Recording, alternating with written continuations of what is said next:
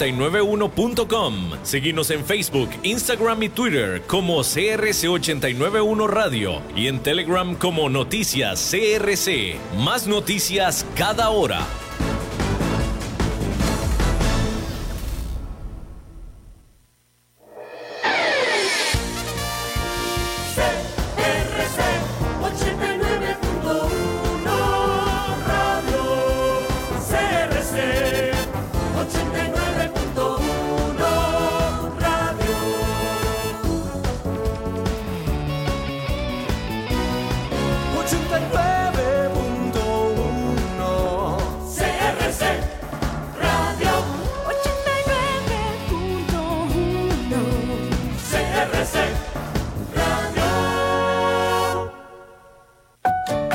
Seguros te presenta a las 5 con Alberto Padilla.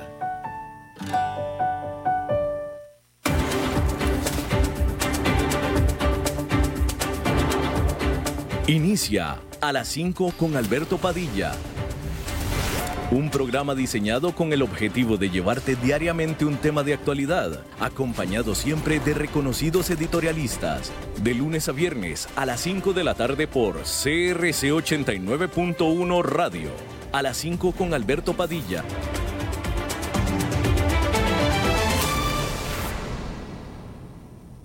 Somos el país pura vida, donde la gente se dice Mae para saludarse, donde podemos contar los unos con nosotros, donde nos cuidamos y donde lo esencial siempre será lo más importante. Y hoy más que nunca nos protegemos, porque juntos saldremos adelante. En BMI creemos en proteger lo que amamos siempre y en este momento junto a vos protegemos lo esencial, a nuestra gran familia Tica. Hola, ¿qué tal? Saludos, bienvenidos a esta emisión de A las 5 con su servidor Alberto Padilla. Muchísimas gracias por estarnos acompañando.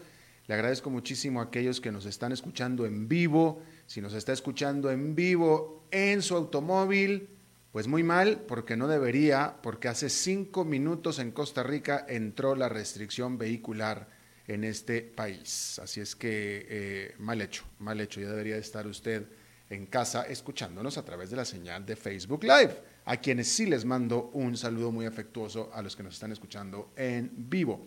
También muchísimas gracias a los que nos escuchan en cualquiera de nuestras formas diferidas o grabadas. Esta emisión se repite, eh, se retransmite aquí mismo en 89.1 FM a las 10 de la noche, todos los días en vivo a las 5 de la tarde de Costa Rica, retransmisión a las 10 de la noche. Y eh, por supuesto que la señal de Facebook Live, que se queda grabada en la página del programa, también en la página de CRC 89.1, la página de Facebook y también en el formato de podcast a través de las principales plataformas eh, Apple Podcast, Spotify, Yahoo Podcast, etcétera, etcétera. Tratando de controlar los incontrolables, el señor David Guerrero, muchos saludos. Y aquí la que ordena y la que manda, la que dirige, la emperatriz dictadora, es la señora Lisbeth Ulet a cargo de la producción general. Bueno, déjeme, primero que nada, le recuerdo que hoy es martes de Pregúntenle al Eli. Eli Feinstein va a estar con nosotros la mayor parte del programa contestando sus preguntas y eh, los temas que ustedes propongan. Si tienen algún tema, alguna pregunta para Eli Feinstein, háganlo a través de eh, la señal de Facebook Live, ahí en, los, en el espacio para hacer comentarios. Y ahí en un momento más, en unos 10 minutos más, 15 minutos más, estará con nosotros. Eh, eh, uniéndose Eli Feinsek para hablar de lo que ustedes propongan. ¿Ok? Déjeme primero, antes, hablar acerca de esta tendencia alcista que están teniendo los mercados accionarios en el mundo y la gran pregunta es si hay sustentación o no hay sustentación para esta eh, rally que se está dando en los mercados. Y la respuesta es no hay sustentación, ¿no? Hay que decir que eh, los mercados han estado y continúan al alza con los inversionistas aparentemente mostrando un creciente optimismo. En esta jornada de martes empezó muy, no, no muy, pero empezó ganadora y permaneció ganadora durante gran parte de la jornada y hacia la última parte de la jornada, digamos que los inversionistas comenzaron a tomar utilidades. O sea, se, se portó el mercado de hoy, hay que decirlo, como un mercado normal que viene generando ganancias. ¿Sí? Y hoy los inversionistas, después de seguir generando ganancias, tomaron algo de las utilidades, retiraron dinero para quedarse con algo de las utilidades. Entonces, y lo hicieron de manera pues, relativamente moderada, ¿no? Porque el índice industrial Dow Jones quedó con una caída de 0,12%, el Nasdaq Composite con una caída de 0,33% y el Standard Poor's 500 con una caída de 0,16%. Eh, el indicador mundial MSCI de todos los países, el indicador mundial accionario de todos los países, también ha estado ganando. Por su parte, el indicador de temor y avaricia de las empresas, elaborado por CNN, que mide el sentimiento del mercado, salió del rango de miedo extremo, lo que por lógica indica que el ambiente en el mercado está mejorando. El rally comenzó cuando Estados Unidos lanzó su paquete de estímulo económico de 2 billones de dólares y ha sido apoyado por las evidencias de que la propagación del coronavirus en Italia, en España y en Nueva York han comenzado tendencias bajistas. El medidor de volatilidad del mercado VIX está en su nivel más bajo en un mes, pero los analistas del mercado no dejan de advertir que el futuro inmediato de la crisis permanece incierto y apuntan a que sigue siendo muy difícil ponerle valor a los activos en muchos de los mercados. Apuntan también a que el rally actual ha estado alimentado con poco volumen de operación, a diferencia de los altísimos volúmenes registrados en la caída o durante la caída, o durante el desplome el, mercado, el mercado bajista, ¿no? Al final, a pesar del comportamiento del mercado, el consenso de los analistas es que aún es muy pronto para cantar victoria. La crisis del COVID-19 aún continúa y no se puede aún predecir cuándo terminará.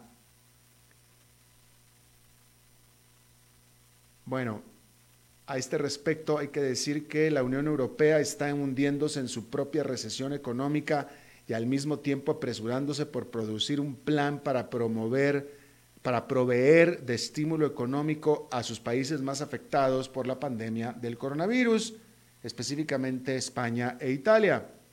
Sin embargo, las divisiones de toda la vida amenazan con destrozar las esperanzas de una cooperación fiscal sin precedentes en el viejo continente. Este martes los ministros de Finanzas de la Eurozona se video reunieron para discutir sobre un paquete de rescate que podría incluir 109 mil millones de dólares para evitar despidos. Sin embargo, la idea de Francia, España e Italia, el subclub de siempre, de hacer una emisión de los llamados coronabonos, que aumentaría el límite de financiamiento de largo plazo para todos los países del bloque, está destinada a despertar los conflictos de siempre, ya que el otro grupo antagonista, este es un asunto norte-sur, ¿eh? definitivamente, Alemania se opone a esto y cuenta con el apoyo de los de siempre, Austria y Holanda. Le digo, norte-sur. Estos países desde la creación de la Unión se han opuesto a la emisión de deuda a nivel bloque pues consideran que en la práctica lo que significa es que sus contribuyentes de los países del norte estarán financiando a los países más pobres, o sea, los del sur, y por tanto dándoles alicientes para que dejen de modernizar su economía. Y no tienen poca razón. Digo, no tienen poca razón. ¿No? Eh, no, no, no están tan equivocados, la verdad hay que decirla.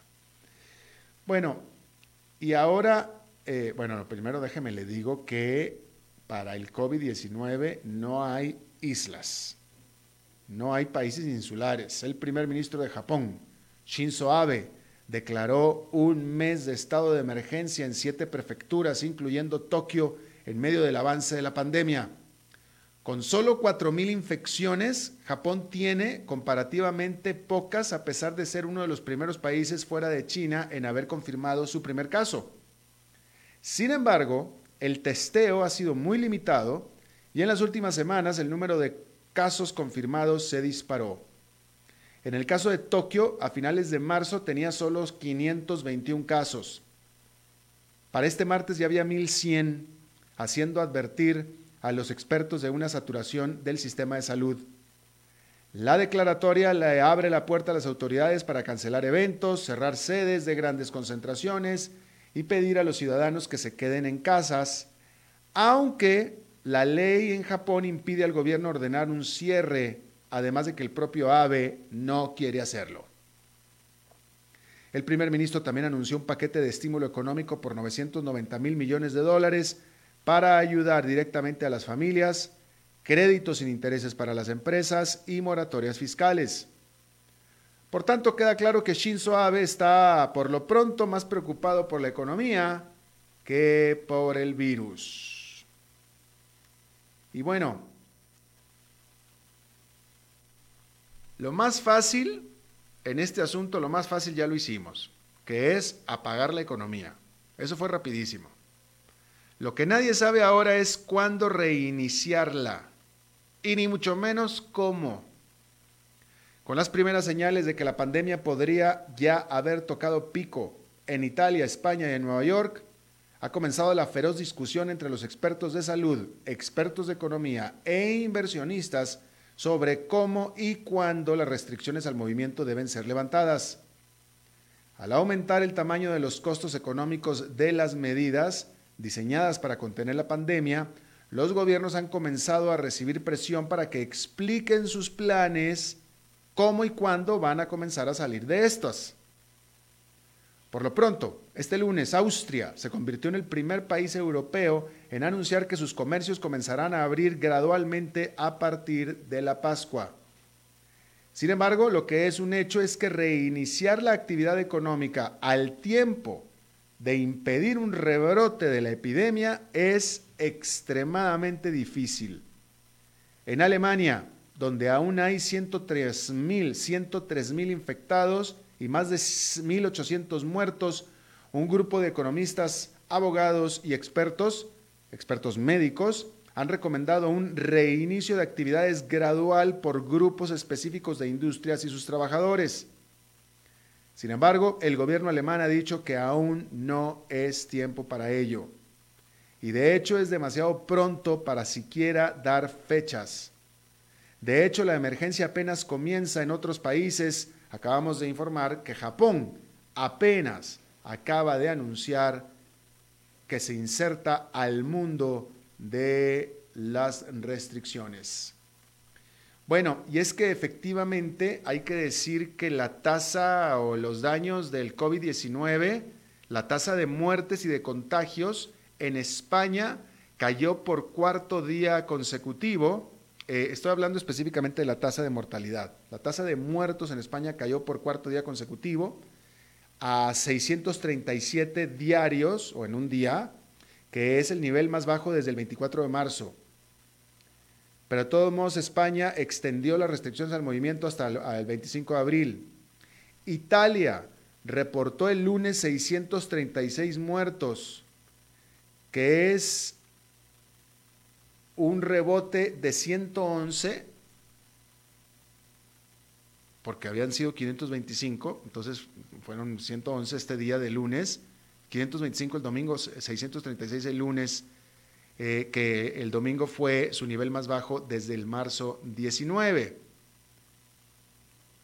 En Francia continúa subiendo la tasa de muertes, están alcanzando 833. Y déjeme le digo que todo parece indicar que en, Estados Unidos, o sea, en Nueva York, pero por tanto el número global de Estados Unidos parece indicar que ya llegaron a pico también. Eh, o sea, hay que ser muy claros, sigue habiendo muchos muertos, simplemente la tasa de aumento de muertos ha disminuido. Concretamente, la tasa de muertos en Estados Unidos o de fallecimientos se venía duplicando cada tres días de manera exponencial. ¿Sí? De tal manera que en Estados Unidos, el jueves 26 de marzo, hubo, se cumplieron mil muertos. Tres días después, el 29, ya había 2.000. Tres días después, el 1 de abril, había 4. Tres días después, el 4 de abril, había 8 mil, 8 mil muertos. De tal manera que este 7 de abril, con esta tasa, debieron haberse reportado 16 mil muertos. Pero entre el 4 de abril y hoy, la tasa cayó, puesto que no llegaron a los 16 mil, llegaron a los 12 mil 771. Es decir, que está disminuyendo la tasa. Y tiene sentido porque cae justo al día 24, porque la tasa de definición, definición siendo el tiempo en el, en Estados Unidos, definición siendo el tiempo en el que te contagias y el caso se define, es decir, o que te curaste o que te moriste, es de 24 a 26 días. Y al día de hoy se están cumpliendo 24 días de que comenzaron justamente las primeras restricciones al movimiento en Estados Unidos. Entonces, de acuerdo a lo que se esperaba, cuando comienzan las primeras restricciones de movimiento, obviamente tienen que bajar forzosamente eh, los contagios, y si bajan los contagios, bajan las muertes, y con ello también las hospitalizaciones, etc. Y entonces parece que ya por fin, de acuerdo a los números, se rompió la tasa exponencial de cada tres días, de que se dobla cada tres días. Ahora será cada, no sé, vamos a ver, cuatro, cinco, quizá. Pero por lo pronto ya están las primeras evidencias y eso es lo que está trayendo pues algo de eh, optimismo en los mercados. Bueno, usted ya sabe que el primer ministro de la Gran Bretaña, Boris Johnson, entró a cuidados intensivos y pues bueno, hay que decir también que otro país, eh, así como Japón, que, había inicia, que inició con, pues muy bien, controlando el, el, el COVID-19 bastante exitosamente al principio, pues se les está saliendo un poco de las manos, pues lo mismo fue con Singapur. El, el ministro de Finanzas de Singapur reveló un tercer paquete de estímulo económico para ese pequeño país de 3.600 millones de dólares sobre todo para ayudar a proteger los puestos de trabajo en medio de esta crisis del coronavirus. El total de los otros dos paquetes de estímulo en los últimos dos meses eh, alcanzan los, pues, ¿cuánto le alcanza? No? Pues más de, más de 30 mil millones de dólares, que es un 12% del Producto Nacional Bruto de Singapur. De hecho, el gobierno de Singapur ha sacado 14.600 millones de dólares de las reservas nacionales. Y, como es normal en estos casos, las escuelas y los negocios no esenciales están cerrados por el resto del mes. Esto en Singapur. Bueno, déjeme leer Ah, no, aquí tengo, aquí tengo otra nota que me parece interesante compartir con ustedes, porque resulta que la legendaria lista anual de los hombres más ricos del mundo de la revista Forbes, que se liberó este martes, muestra que los billonarios también lloran. También están pasando tiempos difíciles, a su manera, pero difíciles. Y es que en términos proporcionales, los billonarios con B tienden a perder más que los que son solamente millonarios, dado que sus activos están repletos de valores más riesgosos, específicamente acciones y específicamente acciones de sus propias empresas. De tal manera que los miembros de la lista este año han perdido cantidades masivas de dinero a causa de la pandemia del COVID-19. Aunque hay algunos suertudos, Jeff Bezos, el fundador y líder de Amazon y hombre más rico del mundo, es incluso más rico, pues en lo que va del año su fortuna aumentó en 3 mil millones de dólares al haber explotado la demanda de los productos que vende en línea. La nueva estrella de la lista, el fundador de Zoom, de pronto presente Zoom en todos los hogares del mundo, este señor se llama Eric Yuan y también ha ganado 3 mil millones de dólares en lo que va del año gracias a la explosión de su servicio de teleconferencia.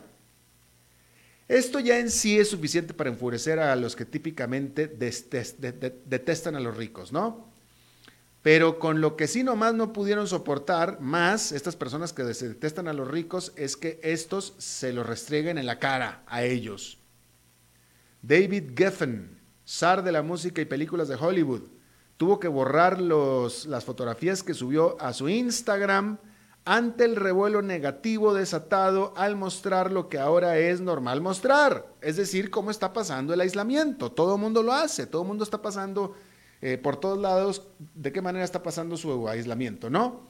Pero pues resulta que Geffen se autoaisló en el Caribe a bordo de, superyate, de su superyate que le costó 590 millones de dólares. Hay que decir que el otro lado de la moneda es, por ejemplo, Bill Gates y otros más que están poniendo millones de dólares de su bolsillo para los esfuerzos por desarrollar una vacuna contra el coronavirus para toda la humanidad y lo están financiando con su dinero, pero pues desafortunadamente la filantropía es mucho más aburrida que un desliz fotográfico. Y usted lo sabe. Bueno, antes de pasar a la pausa y regresar con Eli Feinstein, déjeme, le anuncio que por petición popular vamos a trabajar el jueves santo y el viernes santos el señor David Guerrero, eh, tienes que ir a rezar, ¿verdad David? Por eso no. Tienes que ir a rezar, exactamente. Va a andar demanda, eh, es muy religioso y por eso él no lo va a hacer. Pero yo sí lo voy a hacer. La señora Lisbeth Dulet, que es la que me ordena que lo haga, también lo va a hacer. Y entonces vamos a tener programa porque ustedes lo pidieron el jueves santo y el viernes santo. De una vez les adelanto que la entrevista del jueves va a ser con un infectado por COVID-19, que ya estamos en contacto con él, pero estamos esperando a que se ponga un poquito mejor, eh, que ya va mejorando. Entonces, este, eh, yo hablé con él el domingo, el domingo todavía se escuchaba bastante mal, pero el jueves vamos a tenerlo eh, para que nos cuente qué es, qué no es, cómo se vive, etcétera.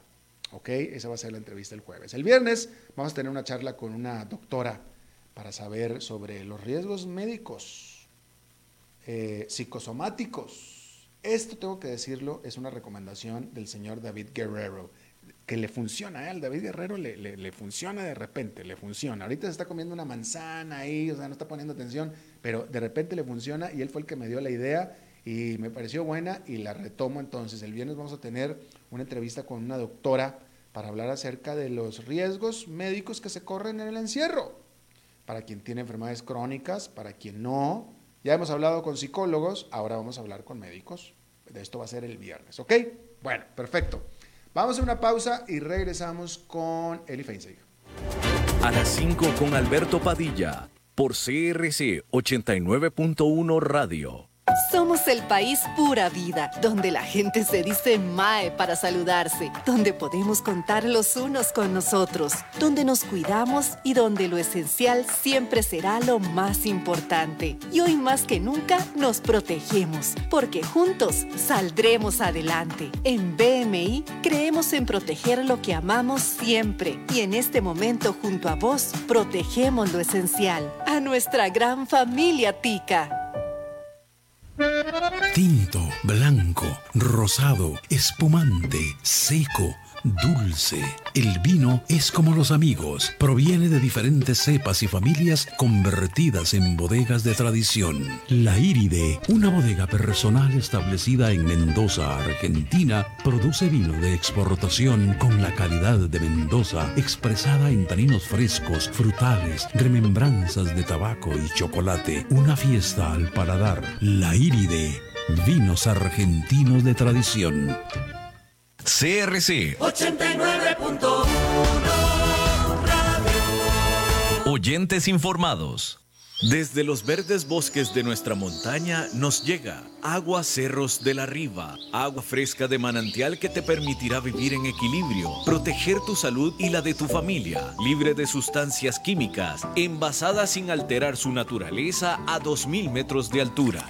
Agua Cerros de la Riva, naturalmente neutral. Búscanos como cerrosdelarriba.gmail.com. Llámanos al 8374 3229. Cerros de la Riva, Live Spring Water.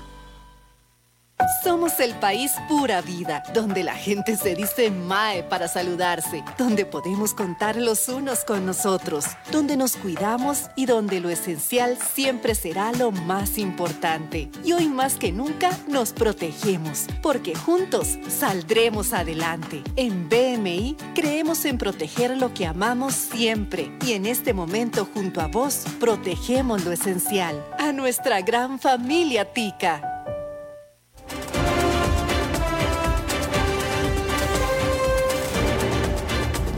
Seguimos escuchando a las 5 con Alberto Padilla.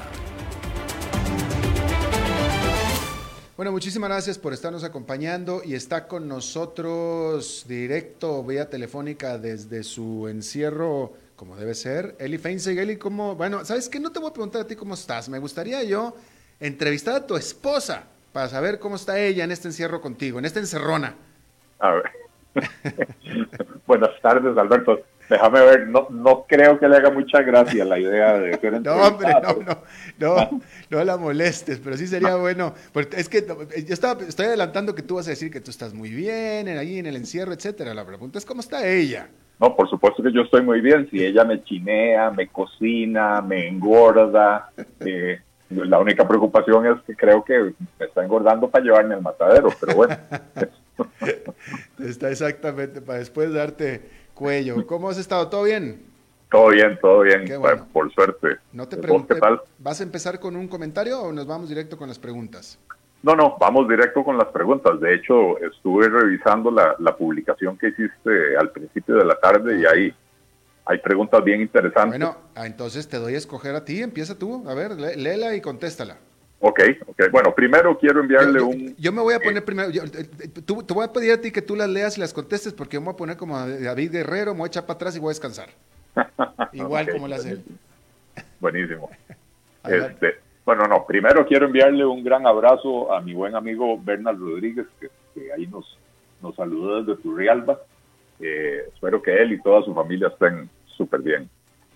Este y vamos con las preguntas. Don Jonathan Durán preguntaba si una afirmación de Alberto Franco que, publicaron en Telenoticias, si no me equivoco, eh, acerca de que cuando nos agarró esta crisis del coronavirus, la economía estaba empezando a dar signos de recuperación. Él pregunta que si eso es cierto. Bueno, ya Alberto Franco, que por cierto eh, probablemente nos está escuchando y le envío también un fuerte abrazo, buen amigo, eh, ya Alberto Franco explicó presentó ahí algunos datos. Ciertamente, en los últimos dos trimestres del año pasado se veía una incipiente recuperación económica y cuando digo incipiente, pues, lo que digo es eh, eh, la economía empezó a crecer un poquito más que antes, lo cual no era muy difícil porque habíamos llegado a un punto eh, en los primeros dos trimestres del año pasado donde la economía apenas estaba creciendo a un ritmo de un 1,5%, ¿verdad? Y, después en los últimos dos trimestres creció por encima del 2%, eh, por ciento, ¿verdad? Casi en el tercer trimestre llegando casi al 3%. Sin embargo, también, si uno se fija en el índice mensual de actividad económica, eh, había algo muy interesante. El índice mensual de actividad económica venía mostrando, ahora no recuerdo, ya seis, siete meses seguidos, eh, una, una tasa de aceleración. Lo que, ¿Qué quiere decir esto? Que cada mes el crecimiento era mayor que el anterior siempre con crecimientos muy bajos, pero por lo menos en la dirección correcta. Sin embargo, en el último mes, en los últimos dos meses de lectura del, índice mensual de actividad económica, se volvió a observar una, eh, un estancamiento en la tasa de aceleración, o sea, que la economía se quedó creciendo en el orden del 2,5%, no siguió creciendo más aceleradamente. Entonces, eso no necesariamente era una buena noticia y lo que sí es definitivo es que con esto del COVID y el parón de la economía, pues ya las noticias son completamente diferentes. Este, después, don Randy Salas me pregunta que qué opino de la advertencia, y la pone entre comillas, de la, de la Universidad Nacional, de los economistas de la Universidad Nacional, sobre las afectaciones relacionadas con la rebaja de los salarios públicos. Eh, bueno, básicamente a lo que se refiere es a que un, un grupo de economistas de la Universidad Nacional que pertenecen al Observatorio Económico y Social de esa universidad eh, se manifestaron en contra de la rebaja de salarios a los funcionarios públicos eh, con argumentos que por supuesto son eh, autocomplacientes, ¿verdad? Porque ellos son funcionarios públicos que se verían eh, afectados. Y, bueno, a mí no me deja de impresionar el esfuerzo que están haciendo desde la academia costarricense para desacreditar la noción, ¿verdad? De una, de una posible reducción del, de, los de los salarios de los empleados públicos. lo cierto es que el aparato estatal se financia con los impuestos que paga el sector privado. La actividad productiva se ha eh, visto muy afectada por esta crisis. La recaudación va a caer significativamente. De hecho, no solo porque se aprobó una moratoria, con lo cual los pagos se van a posponer durante al menos tres meses, sino que además, al haber menor actividad económica, hay menos generación de impuestos, ¿verdad? Eh, no, no estamos, por ejemplo, eh, hay restricciones vehiculares, estamos usando bastante menos el vehículo. Quiere decir que el impuesto a los combustibles no va a recaudar lo que normalmente hubiera recaudado. Eh, no estamos saliendo eh, a, hacer compras, no estamos saliendo a restaurantes. Quiere decir que la recaudación del IVA va a caer significativamente. Muchas empresas han tenido que cerrar y otras han visto su, su, su volumen de ventas caer significativamente quiere decir que no solo el IVA, sino que también la recaudación de renta va a caer significativamente. Entonces, eh, si la fuente de la cual se pagan los salarios públicos y todo el gasto público, no solo los salarios, es esa, pues entonces en algún momento habrá que enfrentar la realidad de que no alcanza la plata para absolutamente todo. Y tenemos que escoger eh, si mantenemos a los empleados públicos con todos los privilegios que disfrutan eh, a expensas de, por ejemplo, no poder comprar más respiradores o no poder dedicar más recursos a atender a la gente que se está quedando sin trabajo, eh, o eh, si recortamos esos salarios, ojo, no, no es dejarlos sin ingresos, es hacerles un recorte del salario para que se pueda generar un ahorro que permita hacer esos otros gastos. ellos advierten que si se les deja de pagar el salario, eh, va, va, se va a ver afectada la caja costarricense, no, no que se les deje de pagar el salario, que si se les reduce el salario, se van a ver afectadas las finanzas de la caja costarricense del Seguro Social, eh, lo cual no deja de ser cierto, pero dentro del panorama grande de las cosas, eh, eh, ese, ese no debería de ser el criterio, ¿verdad? el asunto es si tenemos gente que va a correr peligro de pasar hambre, eh, y no hay dinero para atender a esa gente, entonces abrirle un hueco, un, hueco mayor a las finanzas de, la caja no debería ser en este momento la principal preocupación, ¿verdad? Tenemos que tener el dinero para atender a la gente que va a caer en condición de pobreza y tenemos que tener el dinero, por supuesto, para reforzar a la caja para que pueda hacer las inversiones que necesita hacer para atender esta pandemia. Eh, pero por algún lado hay que, hay que generar esos, esos ahorros. Eh, pregunta don Emanuel Barbosa, ¿cómo afecta esta crisis sanitaria al régimen de pensiones del IBM? Que si, se irá a agotar antes de lo indicado en el estudio actuarial de la caja, que, lo habían proyectado para el 2037. Eh, y la respuesta es eh, que con certeza sí, ¿verdad? al, al caer los salarios en el sector privado al aumentar el desempleo en el sector privado, esto implica que las cotizaciones al IBM van a, caer muy significativamente. Eh, y esto al mismo tiempo la gente va a seguir pensionándose, por lo menos los que conservan el trabajo y llegan a la edad de pensionar, van a seguir pensionándose, los pensionados actuales eh, van a seguir cobrando su pensión y por lo tanto eso hace que disminuyen los ingresos del régimen y se mantienen constantes o aumentan los gastos del régimen, eh, por supuesto que, que, esa reserva se va a agotar antes de lo que dice el estudio actuarial. Este, Beryl Corea Pessoa está hoy de cumpleaños, muchas felicidades, no le voy a cantar, no soy buen cantante, pero muchísimas felicidades y muchas gracias por eh, sus amables palabras.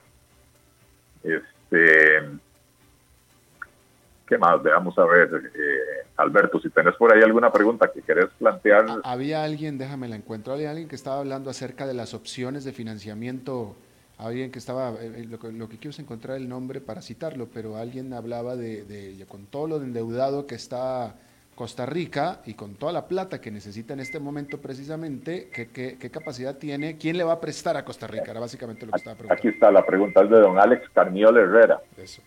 Dice, ya Costa Rica está demasiado endeudada, casi 60% del PIB, siendo que el gobierno insiste en endeudarnos más. ¿Cree usted que haya alguien que le preste a Costa Rica? Eh, es una magnífica pregunta y la, y la respuesta eh, tiene varias partes, ¿verdad?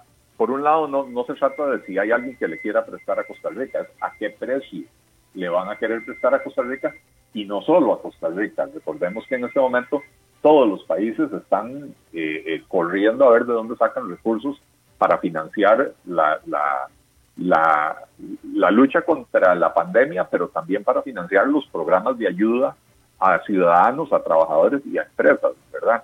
Eh, y entonces, hay, hay una mayor necesidad de, los gobiernos de financiarse y por otro lado los inversionistas inmediatamente que empieza una crisis lo primero que hacen es sacar su plata de los mercados emergentes, de los mercados más riesgosos y llevársela a invertirla en títulos de, relativamente seguros como serían eh, títulos del Tesoro de Estados Unidos o, bonos del, gobierno de, Alemania o ese tipo de cosas, ¿verdad? Que, que son bastante más seguros, aunque tengan un, menor rendimiento.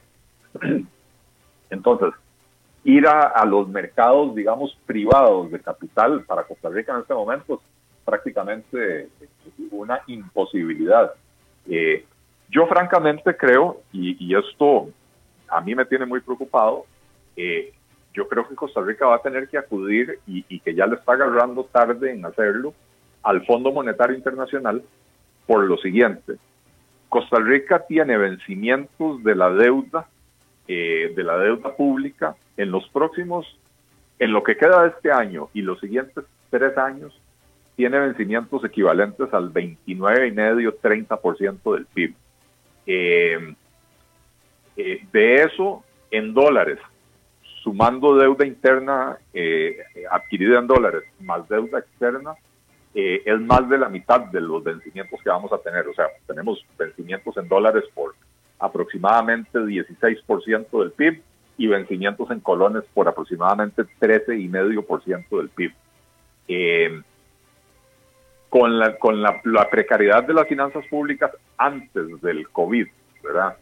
Más lo que se va a agregar ahora de incremento del gasto público y caída de la recaudación, o sea, que el déficit fiscal va a aumentar, eh, eh, va a ser muchísimo más difícil hacerle frente a estos pagos.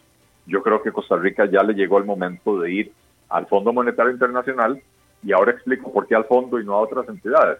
Ir al Fondo Monetario Internacional, plantear esta situación y pedir un préstamo grande que le permita eh, eh, canjear esas deudas por una deuda en condiciones más blandas y de más largo plazo, ¿verdad? pero en el entendido de que ir a pedirle plata a San Fondo Monetario es aceptar condicionalidades que, que, usualmente pone el Fondo Monetario, entre ellas poner en orden las finanzas públicas. Eh, antes de que la gente brinque de alegría, al Fondo Monetario le da exactamente igual si las finanzas públicas se mejoran aumentando los impuestos o recortando el gasto, ¿verdad? No, no crean ustedes que el Fondo Monetario va a venir aquí a decir eh, disminuyan el aparato estatal. Lo que van a decir es, ve a ver cómo hace para pagarme esta deuda, pero para pagármela tiene que poner en orden sus finanzas públicas eh, y, ya sea que suba impuestos o, recorte el gasto, lo tiene que hacer, ¿verdad? Este, y, y, digo que al Fondo Monetario Internacional porque el fondo anunció que tiene disponible para, para financiar créditos de emergencia ahora por la, por la, por la crisis del coronavirus, un billón de dólares, o sea, un millón de millones de dólares. Eh, la entidad que le sigue es el Banco Mundial, que si no me equivoco, lo que tiene disponible son 160 mil millones de dólares. Eh, eh, para Costa Rica es muchísimo más de lo que necesita, ¿verdad? Pero, pero digamos que, el que realmente tiene plata en este momento para esto es el, Fondo Monetario Internacional. Así que, que, yo creo que, eso es lo que vamos a tener que hacer. Ahí es donde vamos a encontrar quién le preste la plata a Costa Rica. Y, justamente en eso, eh, a ese respecto, Stuart Loria te pregunta si en las condiciones en las que estamos es justamente el momento para que se nos impongan a Costa Rica. O sea, si eh, concretamente dice, cuando los gobiernos piden plata es el mejor momento para que el FMI imponga condiciones que saneen las finanzas públicas, eh, y, como estabas diciendo tú, o, o, achicar el Estado o reducir gastos, ¿verdad? Sí. Eh, ¿Y, cuál es la pregunta? ¿Que si, es el... que si es el momento, que si, que si estamos en condiciones de cumplir con las condiciones del Fondo Monetario Internacional. Bueno, yo creo que, que el Fondo Monetario Internacional en estos momentos sabe y entiende que, que por lo menos por el próximo año eh, los países no van a poder eh, aplicar prácticamente ninguna medida de, de responsabilidad fiscal, ¿verdad? La atención de una pandemia y la atención de una crisis económica como la que se viene eh, cuesta muchísimo dinero, ¿verdad? Eh, pero entonces hay que sentarse a hacer algo que el gobierno de Costa Rica no ha hecho. Creo que lo dije la semana pasada en el programa, ya no me acuerdo, Alberto, si lo dije o no. Eh, el gobierno le ha pedido a la Asamblea Legislativa autorización para desviar gastos de, ciertos objetivos hacia la atención de la, de la pandemia le ha pedido autorización a la Asamblea Legislativa para, o, por lo menos ha hablado de crear impuestos para generar recursos. Le ha pedido autorización a la Asamblea Legislativa para no disminuir el precio de la gasolina y embolsarse la diferencia para la atención de la pandemia. También presentó un proyecto para apropiarse de los excedentes de las instituciones autónomas para poder, que antes esto se iba a usar para disminuir la deuda y ahora se usaría para mantener el gasto público eh, y, un poquito para la atención de la pandemia y la crisis económica resultante. O sea, ¿qué quiero decir con esto? Ah, bueno, y el gobierno de la República también le ha planteado a la Asamblea Legislativa eh, eh, varios créditos con, con, el, con el, la Corporación Andina de Fomento, con el BID, etcétera, que inicialmente se iban a usar para otras cosas y ahora serán para la atención de la pandemia y la crisis económica. Eh, lo que quiero decir con esto es que el gobierno ha estado muy diligentemente buscando fuentes de ingresos, pero no ha presentado, este es el momento en que no ha presentado un solo presupuesto de eh, cuánto va a costar la atención de esta pandemia. ¿En qué pretende el gobierno gastar toda la plata que le han autorizado? Se habla de que mañana presentarían un presupuesto para fondear el, el plan que anunciaron de crear ayudas económicas de hasta 200 mil colones para 375 mil familias eh, que, se queden sin empleo, ¿verdad? Eh, pero esto suma 225 mil millones de colones, es una fracción pequeña de todos los ingresos que el gobierno está pidiéndole a la Asamblea Legislativa que le autorice. Entonces, ¿qué va a pedir el Fondo Monetario Internacional? Que, que como país nos sentemos y digamos, ok, esto es lo que vamos a necesitar eh, gastar en los próximos, en el próximo año, en los próximos dos años, para eh, atender la pandemia y atender la crisis resultante.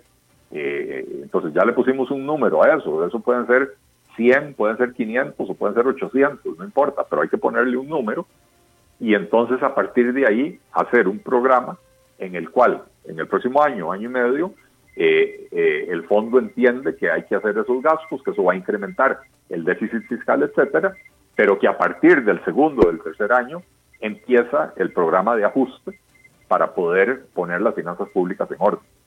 Eh, probablemente también el fondo diga, mire, hay gastos no esenciales en el gobierno en este momento, recórtelos para que pueda dirigir ese dinero hacia las actividades que hoy son esenciales, que reitero son la atención de la, la atención de la pandemia y de la crisis resultante, ¿verdad? Claro. Eh, te manda preguntar Iván Rivera, eh, una pregunta sencilla. ¿Los empleados públicos pagan o no pagan ICR? Pagan impuestos sobre la renta, sí, claro. Eh, sí, sí, cualquier, cualquier asalariado, o sea, no sé si el nombre técnicamente es correcto decir ISR, pero... Bueno, yo impuestos sobre la renta es lo que está sí, sí, sí, digo, pero no sé si técnicamente se le llama impuesto sobre la renta, es impuesto al salario, ah. qué sé yo, pero todos los asalariados eh, por encima de un cierto umbral que anda en el orden de los 800 mil colones, todos los asalariados pagan ese impuesto. Ahora, los que andan por encima del umbral de los 800 mil colones en Costa Rica son alrededor del 15% de todos los asalariados, ¿verdad? El otro 85 está por debajo de ese umbral. Pero en el sector público sí hay una mayoría significativa de funcionarios, o por lo menos una proporción alta de funcionarios que están por encima de esos 800 mil colones y pagan el impuesto al salario, por supuesto que sí. Héctor Valenzuela te pregunta, el presidente de la CCSS planteó ayer la revisión de inversiones futuras en esa institución. Con lo que estamos viendo hoy, bajar inversiones no suena muy lógico. Entonces, en orden de prioridad, ¿cuáles son los tres o cuatro rubros que debería revisar el señor Macaya dentro de la caja en lugar de buscar cómo disminuir la inversión? Mire, yo tengo que confesar que son pocas las veces que yo estoy de acuerdo con, con el señor Macaya. Eh, sin embargo, yo, yo entendí el anuncio que él hizo ayer, o antier, ya no recuerdo qué día fue, eh, lo, entiendo como una como un baño de realidad, ¿verdad? El, la Caja Costarricense de Seguro Social tenía un programa de casi un billón de colones eh, de inversiones que iba a hacer en los próximos tres o cuatro años. Hospitales nuevos, clínicas, device, etcétera, equipamiento, ¿verdad? Eh, y ahora ya tienen, todavía no tienen cifras, digamos, definitivas o cifras claras, pero sí tienen indicios claros de que la recaudación va a caer tanto en el seguro de salud o lo que se llama el, seguro de enfermedad y maternidad, ¿verdad? Eh, como en eh, las pensiones, en el IBM, ¿verdad? Eh, están hablando de, entre las dos cosas, podría dejar de percibir la caja hasta 700 mil millones de colones, es un montón de plata. Entonces, no, no, coincido que no es un buen momento para dejar de hacer inversiones, pero sin cacao no hay chocolate. Y entonces, ¿cómo hace esas inversiones si no tiene el dinero? En este momento eh, tiene que escoger cuáles son las inversiones que seguirán adelante y eso depende básicamente de eh, criterios, digamos, sanitarios, criterios médicos. Eh, ¿Qué es más urgente? ¿El hospital de Cartago o, tres clínicas en la provincia de, porque estoy inventando aquí, ¿verdad? Mm. Pero entonces, ¿qué es más urgente, el hospital de Cartago o tres clínicas distribuidas por la provincia de Punta Arenas, por decir algo, ¿verdad? Esa decisión es una decisión que tiene que responder a criterios eh, de, de, cómo se administra el sistema de salud del país. Claro. Tanto Aldemar Vargas como Arturo Guerrero te preguntan sobre si es buen momento para vender activos estatales. Eh, mire, hoy no, ¿quién los va a comprar? ¿Verdad? Eh, pero que es algo que habría que empezar a, considerar, o sea, que a mi gusto habría que haberlo empezado a considerar hace un par de décadas, pero bueno, no, no, no se ha hecho, no, no ha sucedido. Que es algo que vamos a tener que considerar seriamente una vez que superemos esta situación, eh, no me cabe la menor duda, porque eh, se nos va a abrir un boquete fiscal. de por sí ya tenemos 11 años consecutivos generando déficits elevadísimos. Eh, el promedio, el déficit fiscal promedio de los últimos 10 años fue de 5,24% anual, ¿verdad? Es una barbaridad. Y este año es muy probable, eh, digamos que Moody's y Standard Poor's ya han hecho proyecciones donde dicen que ellos esperan que este año el déficit eh, se ubique en el orden del 8%. Yo creo que se quedaron súper cortos. En primer lugar, porque ellos estiman que la economía costarricense va a caer en un 1,5% eh, este año. Y, así como para contarles anecdóticamente, muchos analistas, todavía la semana pasada o hace 10 días, calculaban que la economía norteamericana iba a, caer en menos de un 1%, o sea que iba a tener una contracción tal vez del 0,8%. Ya la semana pasada, hacia el fin de semana, empezaron a cambiar las proyecciones y ya están hablando de que la economía norteamericana podría tener una contracción entre 5 y 6 y cuidado y no más por ciento, ¿verdad? Que la economía europea podría tener una contracción entre 7,5 y 8% este año. Y entonces esto pone a Costa Rica en una situación delicada. Nuestro turismo y nuestras exportaciones, nuestro turismo va, eh, perdón, nuestro turismo viene mayoritariamente de Norteamérica y Europa eh, y, y nuestras exportaciones van mayoritariamente a Norteamérica y Europa, ¿verdad? Eh, y Centroamérica, las exportaciones, y Centroamérica está aún peor que Costa Rica, ¿verdad? En términos del coronavirus. Entonces, eh, la contracción de la economía costarricense podría ser muchísimo más grande que ese 1,5% que, consideró, que consideraron las calificadoras de riesgo, lo cual haría que el déficit sea bastante más elevado, simplemente porque la base de cálculo, el denominador, que es el PIB, eh, sería menor de lo esperado. Eh, a mí no me sorprendería un déficit del orden del 10% y, eh, y quisiera y quisiera que, no, no, estarme quedando corto, ¿verdad? Con esa, con ese, con ese análisis. aquí Priscila Alvarado te pregunta si este nuevo anuncio, este último anuncio que se dio de que ya estamos a las puertas de la OCDE, puede ser positivo en términos de la situación fiscal que enfrentamos en los, para los próximos años. No. No.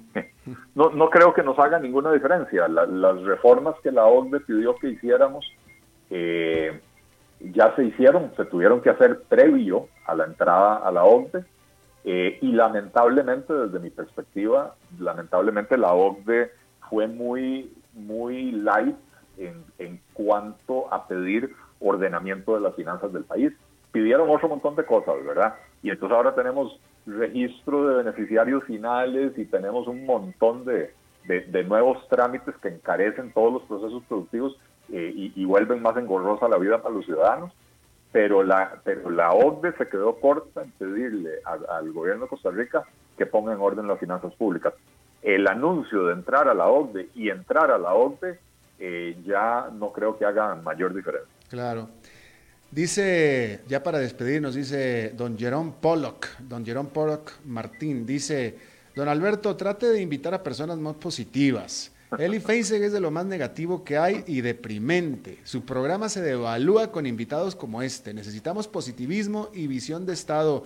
Don Jerón, pues póngamelo, póngamelo. No, no, no sé ahorita quién pueda estar positivo y optimista con la situación general eh, de Costa Rica en particular y del mundo en, en, lo mundial, pero si consigue a alguien con una visión positivista y optimista, con las credenciales que tiene de Don Eli Feinseig, me lo trae Don Jerome y lo evaluamos con todo gusto. Con todo gusto. Le, le agrego además, eh, Alberto, que bueno, lo que he dicho en todos los programas en las últimas dos o tres semanas, eh, cuando me lo has preguntado, eh, yo no creo que esto es el final del mundo, yo creo que eh, sí, ciertamente vamos a enfrentar tiempos muy difíciles y vamos a salir bien librados y, eventualmente nos vamos a recuperar. También creo que, este ejercicio de, retiro forzado eh, va a generar en, buena parte de la población una, una cierta empatía hacia los demás, una mayor valoración de, la importancia de, los vecinos, de lo local, de ayudarnos entre todos y entonces yo sí veo que va a haber cambios positivos. Ahora, si alguien lo que necesita es que un analista le mienta para que pueda dormir tranquilo, eh, le, aconsejo mejor que, que, eh, que, ponga Netflix y vea series eh, de ficción, ¿verdad? Porque en este momento la situación es la situación. Yo no puedo analizar la situación inventando datos que no, que no existen. ¿verdad? Totalmente, totalmente. Eli Feinseig, te agradezco muchísimo eh, como siempre, Alberto, un placer. Y gracias a todos aquellos que le preguntaron, que hicieron todas las preguntas, que alimentaron este programa para este martes. Y Eli, nos vemos el próximo martes, ¿ok? Aquí estaremos, si Dios quiere. Gracias, Eli. Bueno, y eso es, eso es, todo lo que tenemos por esta emisión de A las 5 con servidor Alberto Padilla. Muchísimas gracias por habernos acompañado. Espero que termine su día en buena nota o en tono. Y nos reencontramos en 23 horas. Que la pase muy bien. Somos el país pura vida, donde la gente se dice Mae para saludarse, donde podemos contar los unos con nosotros, donde nos cuidamos y donde lo esencial siempre será lo más importante. Y hoy más que nunca nos protegemos, porque juntos saldremos adelante. En BMI creemos en proteger lo que amamos siempre y en este momento junto a vos protegemos lo esencial, a nuestra gran familia Tica. BMI Seguros te presentó a las 5 con Alberto Padilla.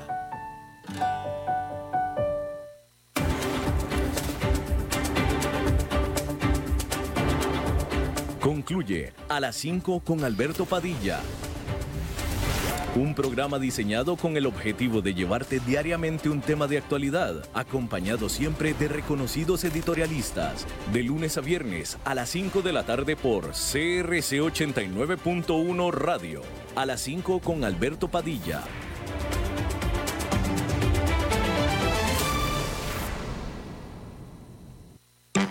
Tu hamburguesa, pasta, pizza favorita o el mejor sushi. Lo podés pedir desde la comodidad de tu sala, cama o la terraza de tu casa. Ahora tus platillos favoritos desde nuestros restaurantes, The Market y Nao Sushi Lounge por Uber Eats. Disponibles de 6 de la mañana a 10 de la noche. Hotel Real Intercontinental.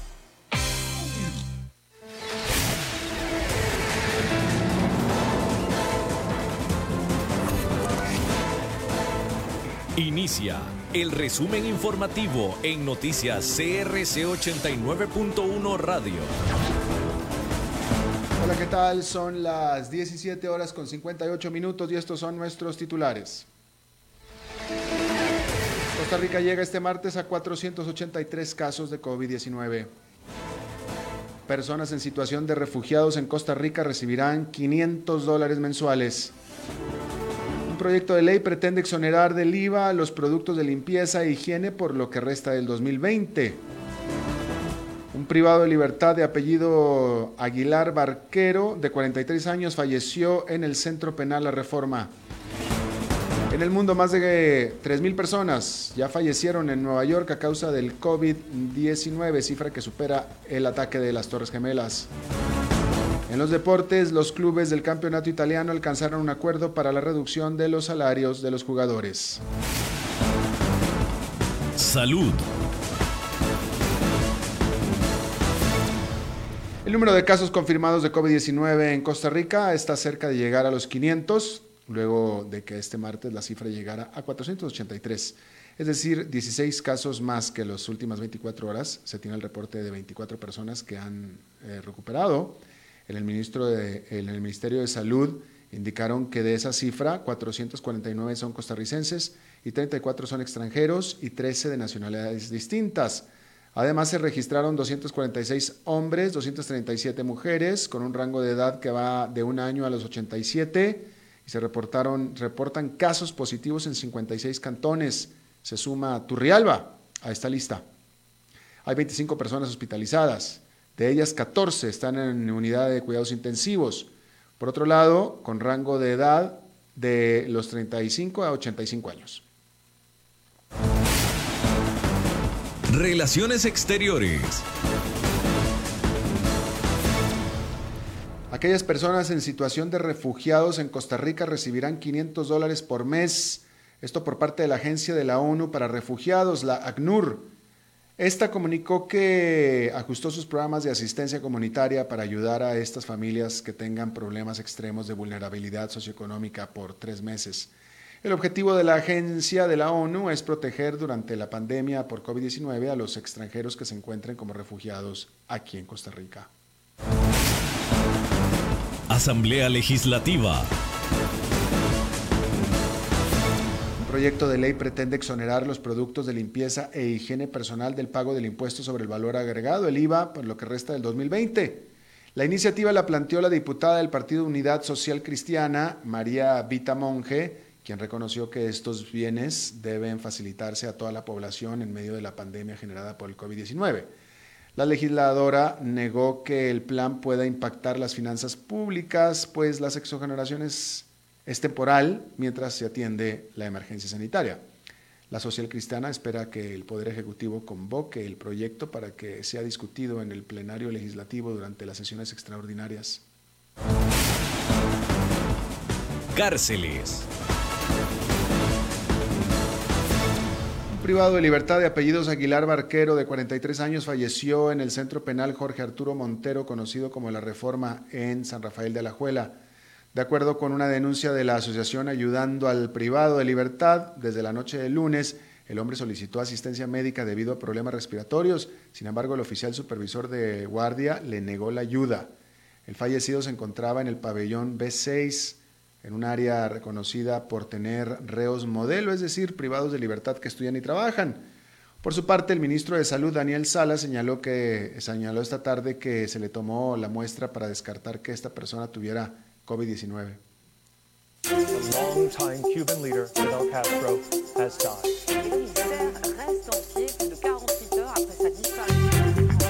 Internacionales. Más de 3.000 personas fallecieron ya en Nueva York a causa del COVID-19. Esto sobrepasó ya la cantidad de víctimas mortales que dejó el ataque terrorista del 11 de septiembre del 2001 en las Torres Gemelas. Al menos 3.202 personas han muerto en la ciudad por la nueva cepa de coronavirus, según un nuevo recuento publicado este martes por funcionarios de salud de la localidad. El ataque terrorista más mortal en suelo estadounidense mató a 2.753 personas cuando dos aviones estrellaron en lo que eran las torres gemelas del World Trade Center.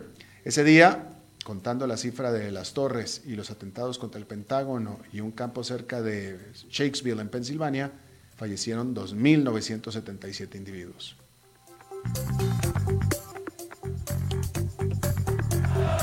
La pasión de los deportes en noticias CRC 89.1 Radio.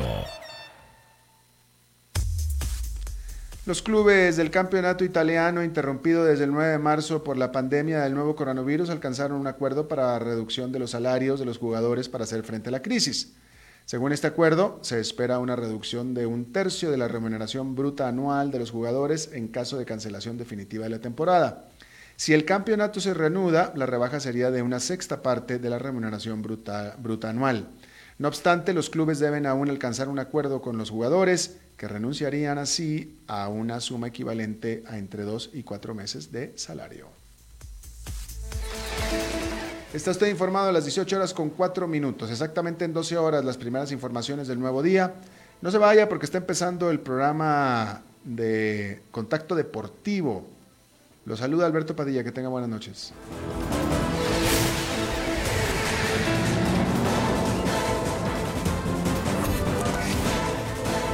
Este fue el resumen informativo de Noticias CRC 89.1 Radio.